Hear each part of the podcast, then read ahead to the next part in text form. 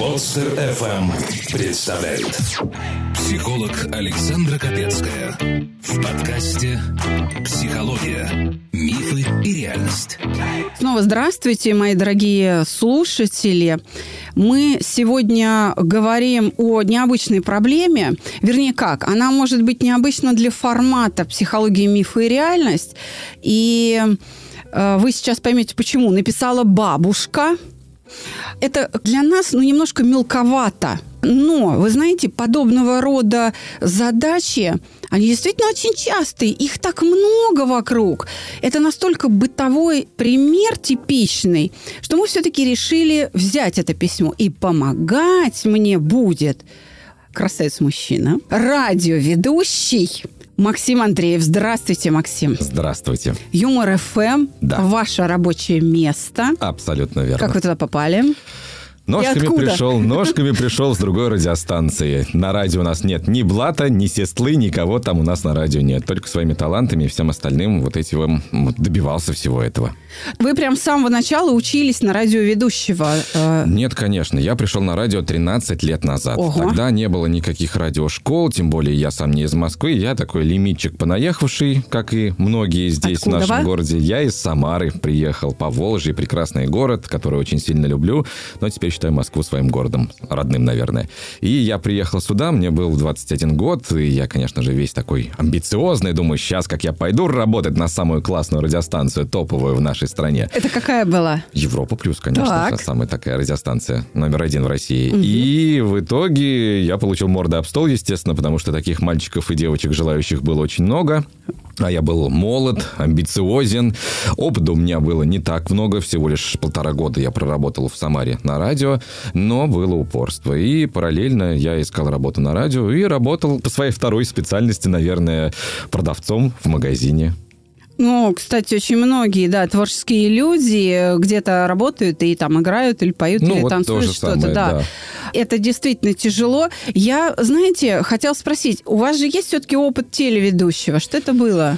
Это был музыкальный телеканал. Угу. Ля минор называется. Прекрасный телеканал. И я вот там работал 6 лет, вел прямые эфиры. Ого. Да, это было здорово, интересно. Сейчас канал переформатировался. Ну, ничего страшного. Возможно, я еще вернусь на телевидение. Ничего не загадываю. Но все-таки моя самая главная любовь – это, конечно же, радио. То есть вы на любимой работе, любимым делом занимаетесь. Как говорят японцы, чтобы не работать ни дня, да, надо заниматься любимым делом. Абсолютно. Если я вот придерживаюсь таких э, поп-взглядов, скажем так, если не нравится работа, нужно ее менять, потому что работа у нас отнимает большую часть нашей жизни, мы спим либо работаем. Если вам не нравится, некомфортно, ну зачем себя насиловать? Поэтому я, к счастью, занимаюсь своим любимым делом. Да, безусловно, где-то там что-то мне может не нравиться, но все равно, когда ты приходишь в студию, когда ты садишься за микрофон, когда ты нажимаешь кнопку кнопку включения микрофона, если у тебя нет этого адреналина и волнения, то тебе нужно уходить оттуда, потому что все равно должна быть эта эмоция, на которой ты выходишь в эфир и понимаешь, что тебя слушают, что ты несешь людям хорошее настроение и радость в первую очередь. Тем более, когда ты работаешь на Юмор ФМ. Я, я сейчас вспоминаю с ужасом вообще. Юмейкер, я училась у Кости Михайлова. Mm-hmm. Это человек, который собрал, по-моему, все мыслимые и немыслимые радионаграды. Mm-hmm. Mm-hmm. Я как вспомню микшер-пульт вот этот вот, вот этот вот. Это которого... поначалу только страшно. Там из которого должны задействованы быть там 2-3 фейдера. Все. В остальном там это просто вот огромная махина, которую боишься, а потом нажал, примостился, и все нормально, и ничего страшного и, нет. И э, с отсутствием радиошколы, как вы освоили вообще вот, э, вот, этот, вот это инородное тело, этот Ой, пульт? Вы знаете, я когда приехал э, в первый раз на радиостанцию в своем городе, пульт был поменьше, поскромнее, постарше, наверное, даже меня, возможно, постарше. Там было пять каналов, из которых там три мы задействовали. Мне показали, значит, вот это микрофон, это музыка, вот это вот не трогай, это тоже не трогай. Вот, собственно, и все. И мне показали. Конечно же, по поначалу было очень сложно, когда ты пытаешься что-то сказать, пытаешься хорошо звучать, а тебе еще нужно моторика это все отрабатывать.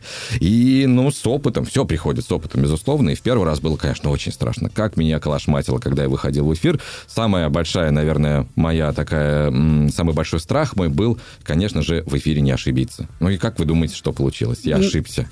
Ошибся раз, ошибся два. Я был готов просто провалиться сквозь землю. Я думаю, господи, зачем? Это, наверное, мой первый последний выход в эфир. А потом переслушиваю, да вполне себе нормально. Зато в голове себе настроил, что кошмар там просто. Вон из профессии, ты вообще этого не заслуживаешь. Мы сами себя накручиваем до такой степени, что потом аж э, плохо становится, физически даже. Шеф ничего не, не топал Нет, ногами? сказал, ну ничего страшного, с почином. Все хорошо, все отлично, не переживай, не волнуйся. И с каждым эфиром все увереннее, увереннее я выходил в эфир и чувствовал вот внутреннюю силу, мощь и все остальное. Хотя до этого я очень сильно не любил свой голос, и это был, наверное, один из самых больших моих комплексов в моей жизни. Вот Ко- так вот. Костя Михайлов у нас в школе Юмейкер учил так. Он говорил, если вы что-то там ошиблись, облажались, помните золотое правило. Облажался, никто не слышал. Вообще. Работаем дальше. Абсолютно верно. А, если круто, слышали все. И с этим ощущением уходишь из эфира. Абсолютно верно. Я всегда привожу пример, что вот телевидение – это кино. То есть, если ты ошибся, Дубль ты переписываешь, все это переговариваешь. Радио – это театр. Да. То есть, если ты вещаешь, говоришь что-то, ты говоришь так, чтобы не было понятно, что тебя несет в какую-то сторону, господи, в голове. Что я несу, что я говорю? Ты делаешь вид, что так и задумано, и продолжаешь эфир. Вопросик. Так. Что было самое сложное на пути? Вот сейчас я услышала, что очень не нравился свой голос. Что, э, по-волжски говор помешал или нет, что? говора абсолютно не было. По Волжье там практически нет говора, ничего такого нет. А, просто вот в тот момент, когда я начал созревать половом смысле, вот такое ощущение, как будто бы из тебя оригинальную деталь вытащили, с которой ты жил там 13-14 лет, и поставили какую-то жалкую копию с Алиэкспресс, которая почему-то не очень хорошо работает, и ты к этому привыкнуть все не можешь. И настолько это сильно въелось у меня в голове, что вот голос у меня какой-то не такой, нестандартный, и мне он не нравился, я вот с этим жил. Потом в какой-то момент я приехал в Москву и встретился с ребятами, которые работают на радио здесь, в Москве, и они мне сказали, слушай, у тебя такой хороший голос, иди попробуй. Я говорю, да ты что, с ума сошел? Ты вообще меня слышал? Нет? Он говорит, да попробуй, ты ничего не теряешь. И вот с этой мыслью я приехал в Самару, думаю, а действительно, я ничего не теряю. Ну, я сейчас закрою этот гештальт, поставлю везде галочки, что я попробовал, и пойду дальше там башмаками торговать. Я начал обзванивать радиостанции с тупейшим вопросом. Здрасте, вам ведущие не нужны? И где-то на станции седьмой мне сказали, ой, нужны, приходите. Я, конечно же, этому не поверил, потому что я думаю, что все, как бы крест поставил, все, до свидания. Я начал усиленно слушать все радиостанции, усиленно начал читать вслух и все остальное. Естественно, когда я туда пришел пробоваться, все это у меня из головы вылетело. Мне дали большой листок новостей формата А4, за- завели в коморку, говорят, иди читай. Я вот так вот это все читаю, меня вот так вот всего трясет, колбасит, кое-как я прочитал это все. И девочка у нас готовила новости, звали ее Арина Фечина.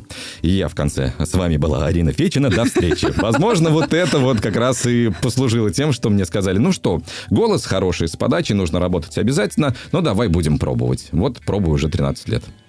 Ну и допробовался. И, кстати говоря, э, уже и преподает. Любой человек, который достигает некоторого уровня мастерства, э, волей судьбы принудительно вынужден идти в преподавание. Как с этим дела обстоят? Ну, я не то, знаю, что чтобы- преподаете, преподаете. Не то, чтобы я вынужден, я хотел, и я преподаю. Во-первых, потому что за 13 лет накопилось очень много знаний. Когда я пришел на радио, вот школ таких не было. И я собирал эту информацию буквально по крупицам, тем более, что когда ты работаешь в маленьком городке, там у тебя три с половиной ведущих, которые вот с такими вот коронами, потому что в регионах они суперзвезды, а по факту они ничего из себя не представляют, потому что они варятся вот в своей такой вот жижице, интересное слово, да, А, и, собственно, не развиваются никак. А я слушал московский эфир, потому что всегда радио и телевидение в Москве – это эталон. Ну, наверняка видели местные радиостанции, слушали, или местные телеканалы. Это просто обнять и плакать, больше ничего. И я слушал московский эфир, и сюда я переехал, и мне это помогло, потому что я равнялся на Москву. Мне было легко найти, ну, относительно легко найти работу. Я, работая на разных радиостанциях, постоянно пополнял этот багаж знаний, опыта, потому что это все тоже вот догмы какие-то. Это постулаты, это какие-то паттерны, которые ты записываешь за собой и можешь этим делиться уже. И вот я дошел до того, что я могу своими знаниями делиться с аудиторией. Педагогика – дело непростое. Одно дело уметь самому, другое дело научить других. Согласен. И, и надо очень много знать. Поэтому вопрос.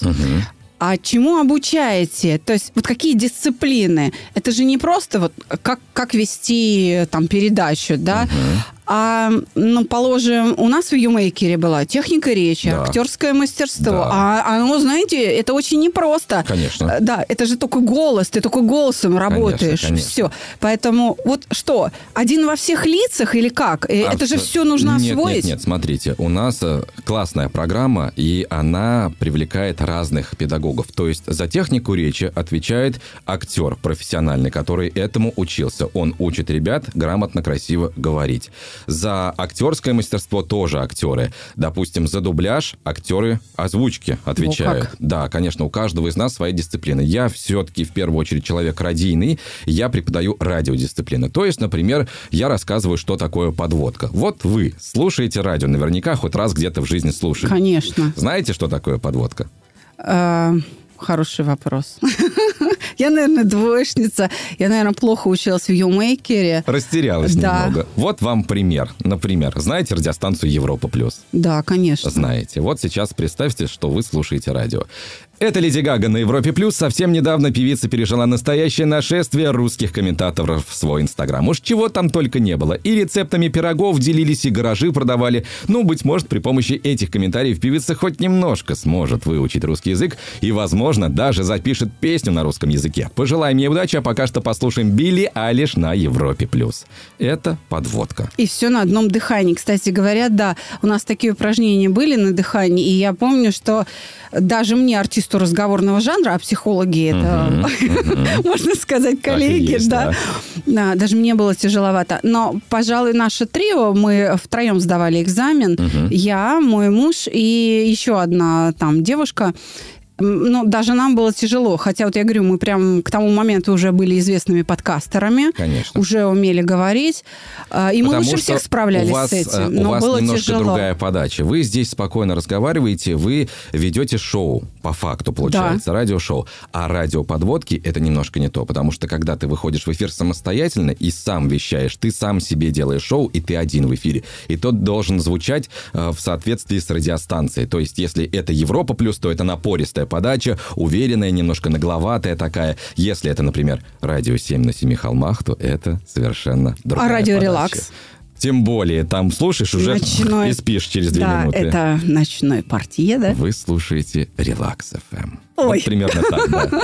Все зависит от подачи, от конкретной целевой вашей аудитории. И я этому учу. Как писать подводки, как работать в шоу, как делать шоу и как проводить интервью. Потому что сегодня мы все с вами общаемся, и интервью всегда это драматургия. То есть мы не можем у человека с порога спросить «Привет, а с кем ты спишь?» Хотя всем интересно знать ответ на этот вопрос. И вот тот же самый Дудь всегда спрашивает про деньги, да?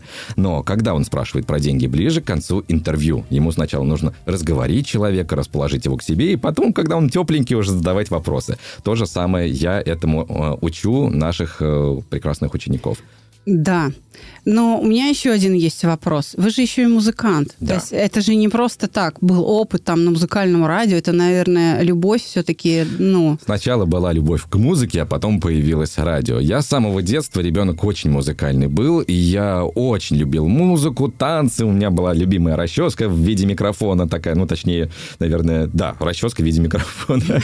И э, я всегда пел, танцевал, прыгал, дрыгался и все остальное. Я очень жалею до сих пор, что в детстве меня родители э, не отправили в музыкальную школу. Прощелкали как-то это время, 7 лет прошло, 8 лет прошло, ну и все. А любовь-то к музыке осталась, и я фактически сейчас, я самоучка, я сам обучился там нотной грамоте, я делаю аранжировки, я делаю треки и все остальное. Ну вот на таком, скажем, любительском уровне, но считаю, что у меня неплохо получается. А где ваша музыка размещена? Ну, на всех площадках можно послушать Максим Андреев. Выберите любой трек, послушайте. Она играет и на радиостанциях, без блата, без всего такого. Но это, это все-таки хобби для меня, потому что основная работа это радио, и все, что с этим связано. А музыка это для души. Я не делаю музыку там на заказ, потому что когда начинается э, рутина такая, это уже превращается в ремесло больше. А музыка это То все есть для души. э, у меня вопрос. Это электронная музыка? Да, это электронная, современная, танцевальная поп-музыка.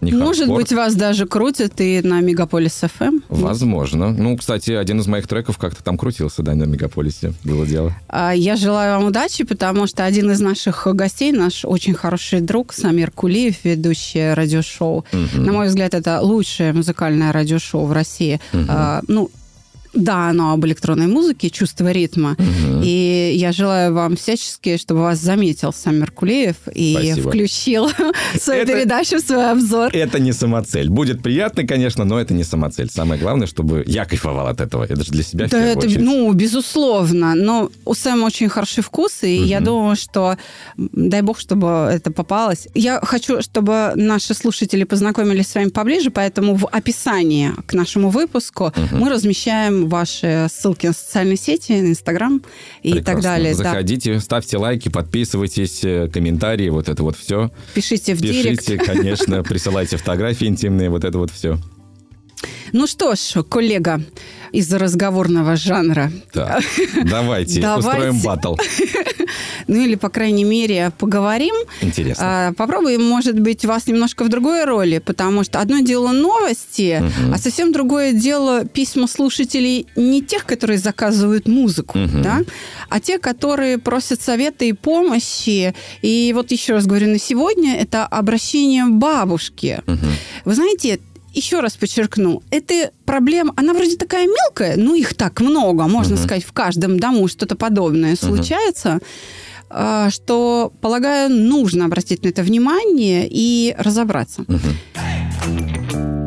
Щепотка уверенности, унция рассудительности и килограмм опыта выдаются без рецепта в рубрике «Народная аптека». Я сейчас зачитаю письмо, и мы попробуем помочь. За вами будет первая скрипка. Ваша задача просто свое человеческое отношение высказать и действительно попытаться найти решение. То есть как-то оценить и найти какое-то решение. Ну, а свое профессиональное я выскажу потом. Иногда бывают такие гости, что мне уже за ними нечего говорить. Интересно. Ну, посмотрим, что будет сегодня. Да, давайте попробуем. Итак, психологу. София, девочка 9 лет, боится пойти за хлебом, магазин которого стоит на расстоянии от дома 20 метров. Дорогу переходить не надо, на улицу выходить не надо. Магазин расположен внутри двора – на вопрос, почему ты боишься, говорит, что боится ездить в лифте, вдруг он застрянет. На утверждение, что у тебя есть телефон, и ты всегда можешь связаться с родителями, говорит, что телефон в лифте часто не соединяет. Действительно, связь в лифте плохая. И вообще плохая в этом конкретном доме. Беспокоюсь, как бабушка, наличием страха у девочки зная, что это может быть чревато нарушением сна и психологическими последствиями. Ее мама говорит, что эти страхи – театральная постановка. И на самом деле она просто хочет привлечь к себе внимание. Утверждает, что само пройдет с возрастом. Так как сейчас в школу ее водит няня, а в дальнейшем она будет ходить в школу сама. И деваться будет некуда. Спускаться на лифте станет необходимостью. Вероятно, она права. И у меня тоже завышенное беспокойство. Пожалуйста, развейте мое сомнение ну коллега. Интересно. Ну, вы знаете, здесь у нас а, три человека как минимум заявлено. Бабушка, ребенок и мама. И угу. здесь, э, ну, любой журналист скажет, что нужно быть объективным и заходить с разных точек зрения. Если мы рассматриваем позицию девочки, я ее прекрасно понимаю, потому что у меня такая же история. Я с детства боялся лифтов. Почему? Потому что в самом раннем детстве, я был ребенком очень впечатлительным, я увидел какой-то фильм, в котором герой или героиня не помню сейчас кто, заходит в лифт и обрывается трос, и он падает в шахту лифта. И настолько это сильно отпечаталось у меня в голове, что я панически боялся заходить в лифт и тем более застревать там. И более того, мы с родителями застряли один раз в лифте, и я вот помню себя маленького, когда э, родители большие вот такие вот, в маленьком огромном лифте, а я маленький ребенок, и я смотрю на них и не понимаю, они начинают паниковать, я начинаю паниковать еще сильнее, и настолько это был сильный отпечаток у меня в голове, что я панически боялся ездить в лифте. А как справились-то с этим? А, наверное, и когда, ну, скажем так? А, как-то старался перебороть себя и убеждал себя в том, что ничего страшного не существует, что это все-таки безопасная конструкция. Ну, в моем таком юном возрасте это, конечно, было сложно принять, но, тем не менее, я пытался как-то вот хорохориться. Для меня это вот как крестовый поход каждый раз был. Я заходил в лифт, думаю, я смогу, я справлюсь, я молодец. Более того, я заходил в лифт, я был очень маленьким и хрупким ребенком, и лифт меня просто отказывался вести. Это просто плевок в мое лицо, что грузовой лифт тебя просто не везет, потому что ты весишь там меньше 50 килограммов или скольки там 40 килограммов, и все. И он ребенка не везет. Я заходил, топал специально, чтобы ударить вес, там прыгал в лифте, нажимал, и он меня вез. А безусловно, все равно было страшно. Даже лет, наверное, до 13-14 было страшно, но я как-то сам с этим боролся и понимал, что не, не умру, ничего страшного не случится. Гнал от себя эти мысли. Ты взрослый человек, и у тебя взрослые проблемы. Все сложно, и не знаешь, как их разрешить. Перестань трепать себе нервы. Присылай свои истории в WhatsApp или Telegram на номер 8 968 990 0880 с пометкой «Аптека». И укротители сложностей сделают это за тебя.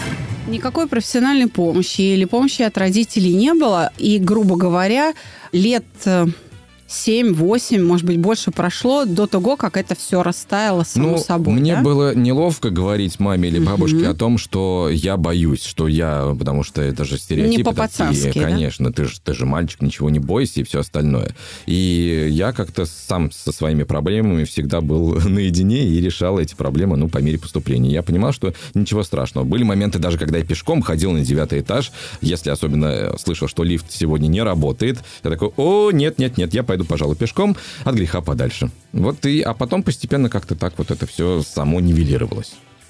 Это если рассматривать позицию девочки. Я вполне могу понять, что она реально боится. Может быть, у нее был случай какой-нибудь. Может быть, она зашла в лифт, а там дядька голый распахнул пальто и показал все свои Да. прелести. И она, да, и может быть, она да. просто об этом никому не говорит, ни маме, ни бабушке. У нее есть действительно психологическая глубокая травма, о которой она просто не может пока что рассказать. А мама, возможно, это воспринимает с другой стороны. Но об этом мы тоже поговорим. Бабушку тоже понять можно абсолютно спокойно, потому что она переживает, она э, беспокоится за нее, потому что А почему бабушка переживает?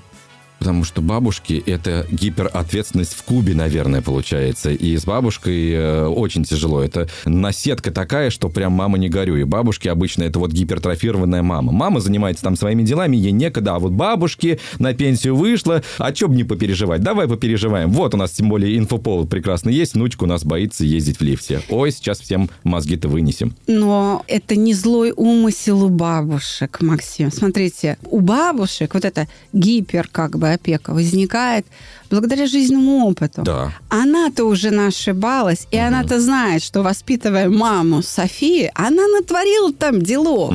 И потом не знала, как ликвидировать последствия. И то, к чему она относилась небрежно, уже на внучке Да, она да, да. считает недопустимым. И понимает, что так нельзя. Угу. И она все переписывает на чистовик, получается. Совершенно верно.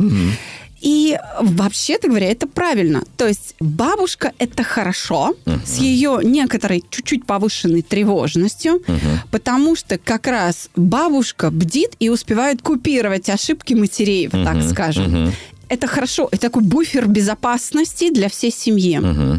А, Кстати говоря, не только российские там на постсоветском пространстве бабушки себя так ведут. А В Европе, в очень большой стране, да, наверное, она крупнейшая там по площади, во Франции, больше 80% бабушек, например, делают домашние задания с внуками. Прекрасно. В А школьные еще говорят, годы. что в России всех воспитывают бабушки и мамы, да? Ничего подобного. Французские бабушки очень ответственны и помогают с уроками до самых последних классов школы. Прекрасно. Да. Я даже представляю, как это происходит. Они берут свежий багет, открывают бутылку шардоне. Давай, внучка, мы сейчас с тобой алгебру будем решать. Почти что. Только это шоколад и чай, но это не важно. Не суть. Французские бабушки тоже делают блинчики там. Вот.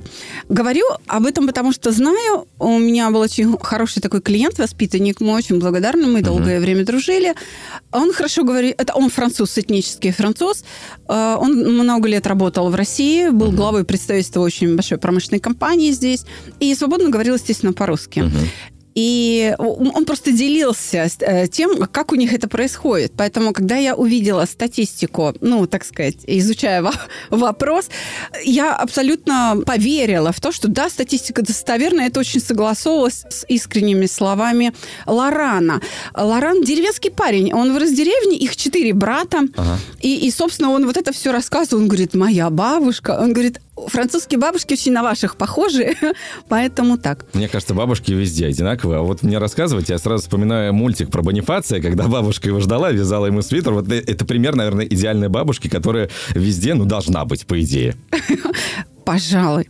Теперь, что касается мамы. Ваша версия, значит, про маму. Давайте У меня там маму. целых три версии на самом деле. Бабушка, мама, ребенок.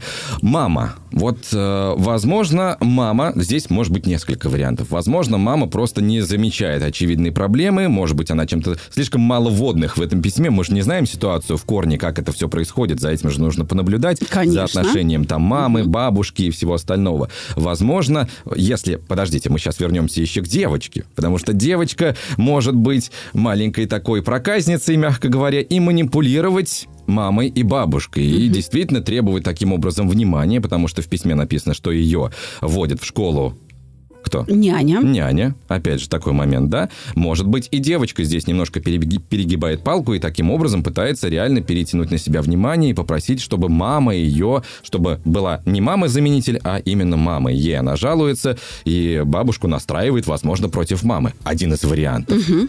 Но если мама, я все-таки придерживаюсь такого мнения, что мама, она все чувствует. И она, потому что ребенок с ней растет всю, всю свою сознательную жизнь, и она видит и знает ребенка ребенка. Ну, э, среднестатистическая адекватная мама, скажем так. Есть, конечно, мамы-кукушки, которые занимаются работой, а детей сбрасывают на угу. своих мам. Собственно, для этого бабушки, видимо, и существуют. Да хорошо, если на мама, то действительно на нянь или там да. вообще в пансион отправляют да, такое и забывают, тоже может да. быть, карьера и все остальное. Но вот если, допустим, такая ситуация, то вполне возможно, что мама все понимает и действительно чувствует, что ребенок просто таким образом требует внимания. И она поэтому старается на это не обращать внимания. Ну, как обычно происходит, не обращая внимания, внимание, ребенку надоест это все дело делать, и она потом переключится на что-нибудь другое. Судя по всему, это бесперспективная версия, и я сейчас обосную так. свое мнение. Раз написано письмо, то ситуация длящаяся. И позиция мамы – это, скажем так, метод оперантного угошения Скиннера – то есть не реагируй, не подкрепляй просто и все. Угу. Не помогает. И угу. если бы это была манипуляция, вот в чистом виде, угу. допустим, девочка хитрит, то в этом случае оперантное угошение помогло бы. Ну, нет реакции, и все. Угу. Демотивация происходит, становится бессмысленным манипуляция. Однако угу. ребенок упрямо настаивает. Угу. Отсюда вопрос, почему? И знаете, а, я верну вас к такому, ну, как сказать, субъекту истории, так. как няня. Так. Раз няня водит ребенка, и именно с присутствием няни у ребенка сформировалась устойчивая боязнь лифта, то нужно обратить внимание, а может быть няня чересчур тревожный человек. И не исключено, что эта боязнь а, возникла как mm. раз благодаря чрезмерной тревожности няни, о чем не знает ни бабушка, ни мама, а ребенок тем более не может оценить. Если ребенок послушный, хороший, то он будет делать так, как ему говорят. То есть он, смотрите, не сможет подвергнуть критике слова и оценки взрослого человека, которым является няня. Угу. И няня – это темная лошадка или слабое звено, и надо обратить на нее внимание. А не может ли быть такого, что ребенок, наоборот, очень сильно привязался к няне? И когда, очень может быть. Когда няни нет рядом, ребенок отказывается ходить в магазин без няни в лифте, потому что, быть может, няня, наоборот, дает ей это ощущение уверенности, защиты, прикрытия мамы, как таковой, получается, рядом, которая с ней не страшно идти в лифте. А может быть, няня ей сказала, вот будешь без меня в лифте кататься, все, упадешь, разобьешься и все остальное. Да, это легкий способ подчинить себе ребенка. И если уж кто и оказывает манипуляцию в этом случае, если эта версия верна, угу. то тогда няня. В этом случае заменить надо няню. Угу. А, что происходит? Смотрите, как стоит оценить сложившиеся обстоятельства. Во всяком случае, я предлагаю эту версию и полагаю, она достаточно жизнеспособна. Угу. Как стоит оценить? Няня, помимо блага для ребенка в виде оберегания, контроля, способствования тому, чтобы ребенок не опаздывал, не был голодный, не был грязный, рваный, мокрый там угу. и так далее, угу. да, формирует в ребенке инфантильность. именно в силу того, что просто она есть. То есть вот, вот эта вот беззащитность, что без меня ты больше не сможешь существовать, да? да? потому что няня добросовестно выполняет свою задачу. Ей угу. сказали, ребенок должен слушаться, делать вот это. И, естественно, няня ищет свои какие-то подходы, чтобы облегчить себе вот эти педагогические воздействия, угу. да? И самое простое, это, например, запугать. Ну, там сказать, э, будешь, э, там, не знаю, идти по асфальту, вот не наступай никогда на колодцы. Перевернешься, провалишься, вот это, и все, тебя это никто вот не найдет. история, да, бабушка всегда да. так говорила. До для сих пор перешагиваю. Да, для чего это делается? Чтобы облегчить свои усилия. То есть здесь нет злого умысла, здесь угу. есть такое недомыслие, глупость это происходит латентным путем, то есть скрыто от сознания всех участников, когда угу. инфантильность формируется благодаря заботе. Угу. Вот так. Угу. Не учитывается то, что ребенок все воспринимает за чистую монету, что идет научение этой несамостоятельности. То есть благими намерениями. Да, выслана дорога совершенно не в том направлении, в каком все хотят. Во угу. всяком случае, взрослые хотят. Угу. И раз ситуация хроническая, и уже нужна какая-то поддержка, то первое, еще раз, что нужно сделать? Я не могу развеять сомнения бабушки, как она просит. Угу. Нет, надо все-таки сомневаться. И надо все-таки посмотреть. Скажем так, мама может быть слишком наивна. Угу. А, в отношении чего? В отношении того, что само пройдет, и вообще, что ребенок... Что проблем нет вообще. Да, никаких. что ребенок придумывает. Угу. Второе. Значит, что нужно сделать? Еще раз, обратить внимание на няню, расспросить подробно ребенка, а что как няня вот с этим лифтом, что там, да? Угу. Самим подоблюдать, причем с позиции такой, а что не так? То есть заранее искать ошибки в действиях няни. Прям uh искать, знаете, вот прям uh придираться специально, чтобы исключить, так скажем, ну, ошибку в поведении няни. Но в этом случае... А не будет нас... ли это слишком предвзято к няне? И вот мы тогда именно... потеряем хорошего специалиста. А если вдруг не так все?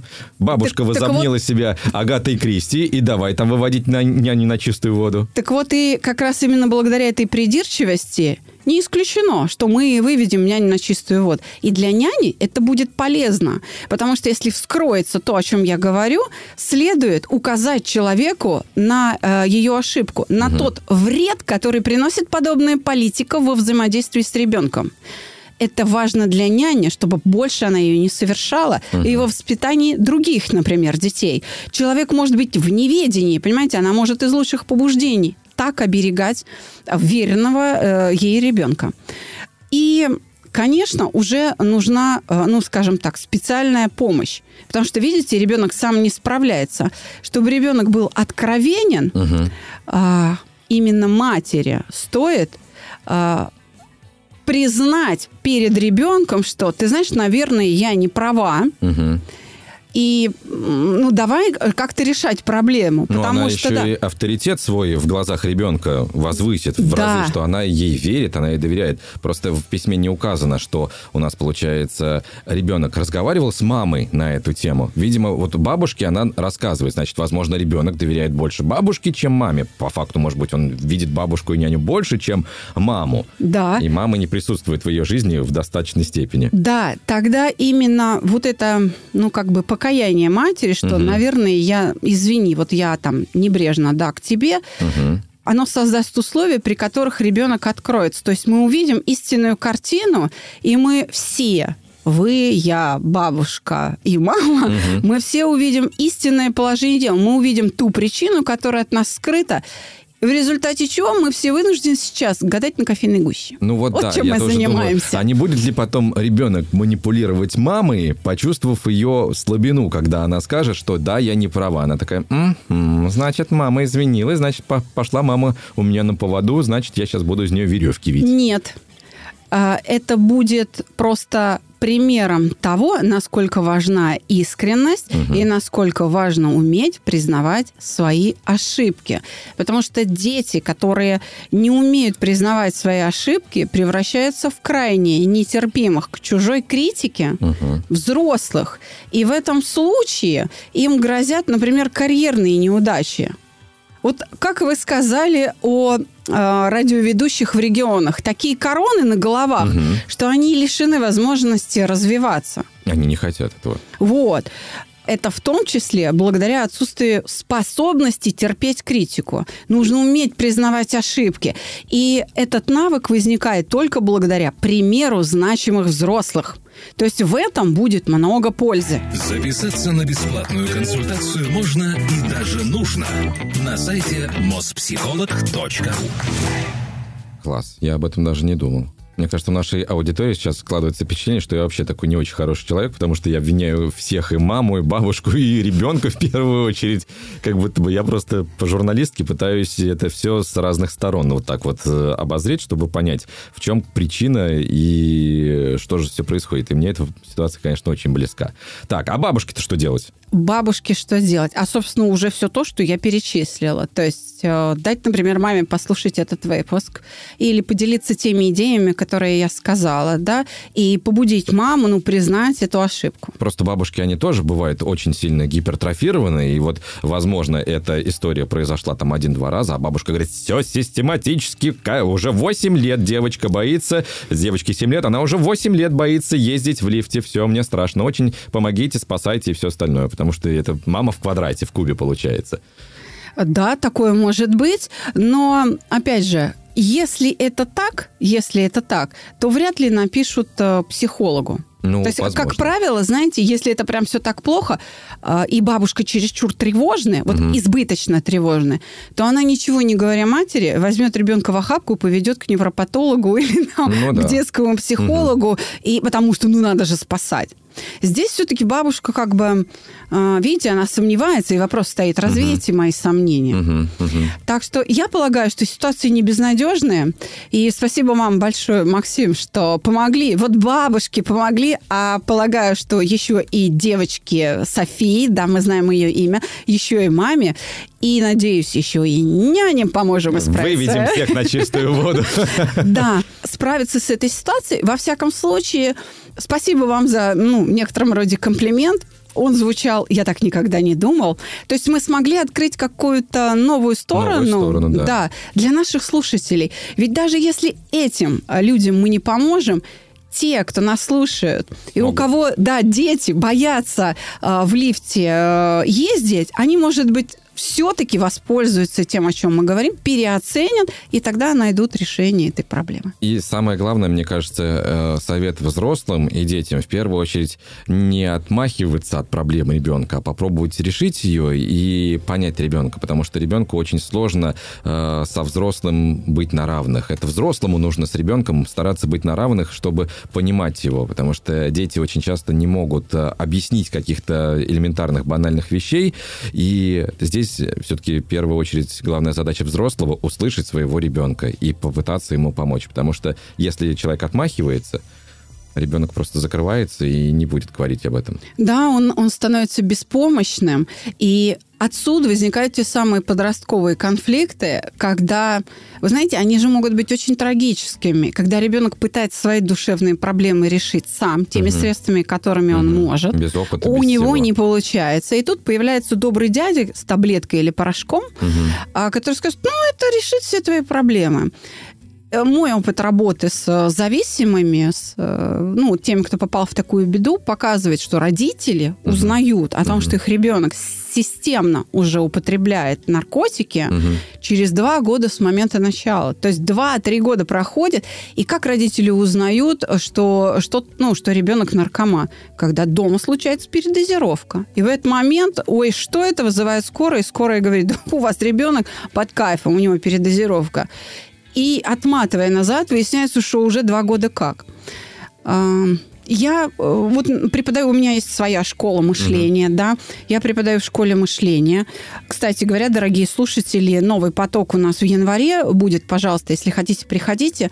Я ликвидирую последствия вот того, о чем мы сейчас говорим. Мгм. То есть взрослые люди 30 лет, не наркоманы даже, да, но просто своими какими-то жизненными проблемами живут до 30 с теми проблемами, которые возникли вот как раз там в 15-16 лет, в 12. А вот вопрос. э, ваш- Именно потому, что они были брошены на произвол судьбы, они не могли это об- обсудить Мгм. с родителями. Поэтому они приходят ко мне на школу мышления решать проблемы, возникшие там Мгм. 15 лет назад. Представляете? А что может, э, во что может перерасти вот эта вот боязнь э, лифта в будущем? Ну, как минимум, в фобию. Мгм. А есть еще менее очевидные следствия. Вот вывести, какие следствия из этого можно. Ну, очевидное – это фобия, да. Угу. Менее очевидное – неуверенность в себе. Угу. Вот это менее очевидное. Как беззащитность. Да, да, да. И она, сама эта девочка София и ее родные, они не свяжут ее неуверенность, например, на экзаменах или э, в заведении новых знакомств, угу. или нежелание поехать там, не знаю, в пионерский лагерь, потому что там новые люди, с тем, что когда-то она боялась лифта. Понимаете? Uh-huh, Они могут это не uh-huh, связать, uh-huh. а это будет так. Знаете, мне э, такой интересный случай сейчас я вспомнил, вот когда мы разговаривали про детские всякие страхи, травмы и все остальное, к нам в школу как-то пришла девочка. Прекрасная девочка, очень умная, очень красивая. Была одна, самая, наверное, главная проблема, не умела она говорить практически. То есть она говорила очень тихо, очень отрывисто, очень невнятно, и она вот пришла не для того, чтобы стать радиоведущей, а для того, чтобы просто научиться, ну, можно сказать, заново говорить. И очень долго мы с ней бодались, пытались выяснить, потому что у нас-то в школе психологов как бы нет, и если особо тяжелый случай, то нужно сначала идти к психологу, разбирать свои внутренние проблемы, а потом уже с речью работать. Но э, у нас хорошие педагоги, и вот педагог по технике речи, он каким-то образом вывел ее на эмоцию и вывел ее на крик. Он ей сказал, стой здесь перед микрофоном и кричи. Она говорит, я не буду, я не знаю, что это такое, я никогда не буду это делать. Он кричит кричи. В общем, как-то заставил он ее. Я в этот момент преподавал в соседней аудитории, и это был, знаете, крик э, раненого кита. Я думаю, господи, что случилось? Я прибегаю туда, думаю, может, человека убивают. А девочка стоит перед микрофоном, и у нее вот так вот слезы льются, она плачет, у нее истерика. Я говорю, что случилось? Вы что, тут ее избили, что я не понимаю, что происходит? Девочка стоит и говорит, я ждала этого 25 лет. Я говорю, в смысле? Выясняется, что девочки с самого детства говорили, не ори, не кричи, рот закрой, не бегай, не прыгай. И вот эти вот не-не-не настолько сильно у нее там в голове отложились, она уже давно не живет с родителями. Она уже давно самостоятельная, но у нее нет ни мужа, ни парня, ни отношений, вообще ничего, потому что она настолько закрытая, что вот невозможно. Не скажу, что сразу вот она как-то вот так раз и поменялась, нет, но что-то в ней сломалось, и она продолжила заниматься, и она даже делала очень хорошие успехи в этом во всем, она потом каждый раз мне говорила спасибо. Я говорю, как мы говорим громко, четко, уверен, чтобы тебя слышали. Она мне всегда говорила спасибо. И вот такая история, все же это из детства получается. Очень много из детства. Не все, но очень много. Не стоит преувеличивать то, что происходит в детстве, угу. потому что часть вопросов мы действительно решаем угу. сами. Угу. В большей степени случайным образом в подростковом возрасте, в молодости. Угу. Но ведь э, ко мне попадают люди люди 40-летние и более старшего возраста не с детскими проблемами, которые не из детства тянутся, угу. а то, что случилось там 2, 3, 4, 5 лет назад. То есть человек и в 35 может сломаться. Конечно. И, и что-то пойдет не так. И да, не всегда можно самому с этим справиться. Я все время говорю об этом. Природа эмоций, она рефлекторная. И если рефлекс сложился усилием воли, уговорами, лекарством, вот эту рефлекторную дугу, вот эту связь вы не разомкнете. Вот, э, ну, модное такое слово, нейросеть, она не распадется, угу. потому что она решает какую-то жизненную задачу с заранее заданным полезным результатом. Угу. Этот полезный результат, чтобы изъять, нужно погрузить организм, поместить в специальные условия. Это только знает профессионал. Как это сделать? Welcome мы этим занимаемся, приходите, да, помогу. То есть само не пройдет, само может пройти при определенных условиях, но они складываются стихийно. Угу. Поэтому, если вы хотите управлять процессом вот этих внутренних перемен и заниматься self-made по своему желанию, тогда нужно специально этим заниматься и знать как. Ну что ж, большое спасибо, Максим. Я очень рада, что вы были у нас. Я надеюсь, что как-нибудь вы еще придете помочь кому-нибудь еще письмишко разобрать. Во всяком случае, вы э, самый добрый гость, который был самый доброжелательный гость, который был у меня на аптеке. И я уверена, что бабушка вас поблагодарит. Я очень на это надеюсь. Надеюсь, что мы смогли помочь этой прекрасной семье, и все будет хорошо. Тем более, когда растут три женщины. Это вообще семья такая серьезная, мягко говоря. Вам большое спасибо за приглашение. Было очень интересно поговорить с умным человеком. И я надеюсь, что это не в последний раз. Слушайте радио Юмор ФМ. Там работает э, Максим Андреев. С его музыкой можете познакомиться на всех площадках. Конечно. Ну, а мы поможем вам найти его. в описании к выпуску все явки, пароли и координаты Максима. Всего вам доброго, дорогие друзья. Пишите письма. До, До свидания. Каждый понедельник мы разбираем с новым гостем новую историю в подкасте «Психология. Мифы и реальность». Подписаться и слушать нас на любом устройстве можно по короткой ссылке в описании каждого выпуска.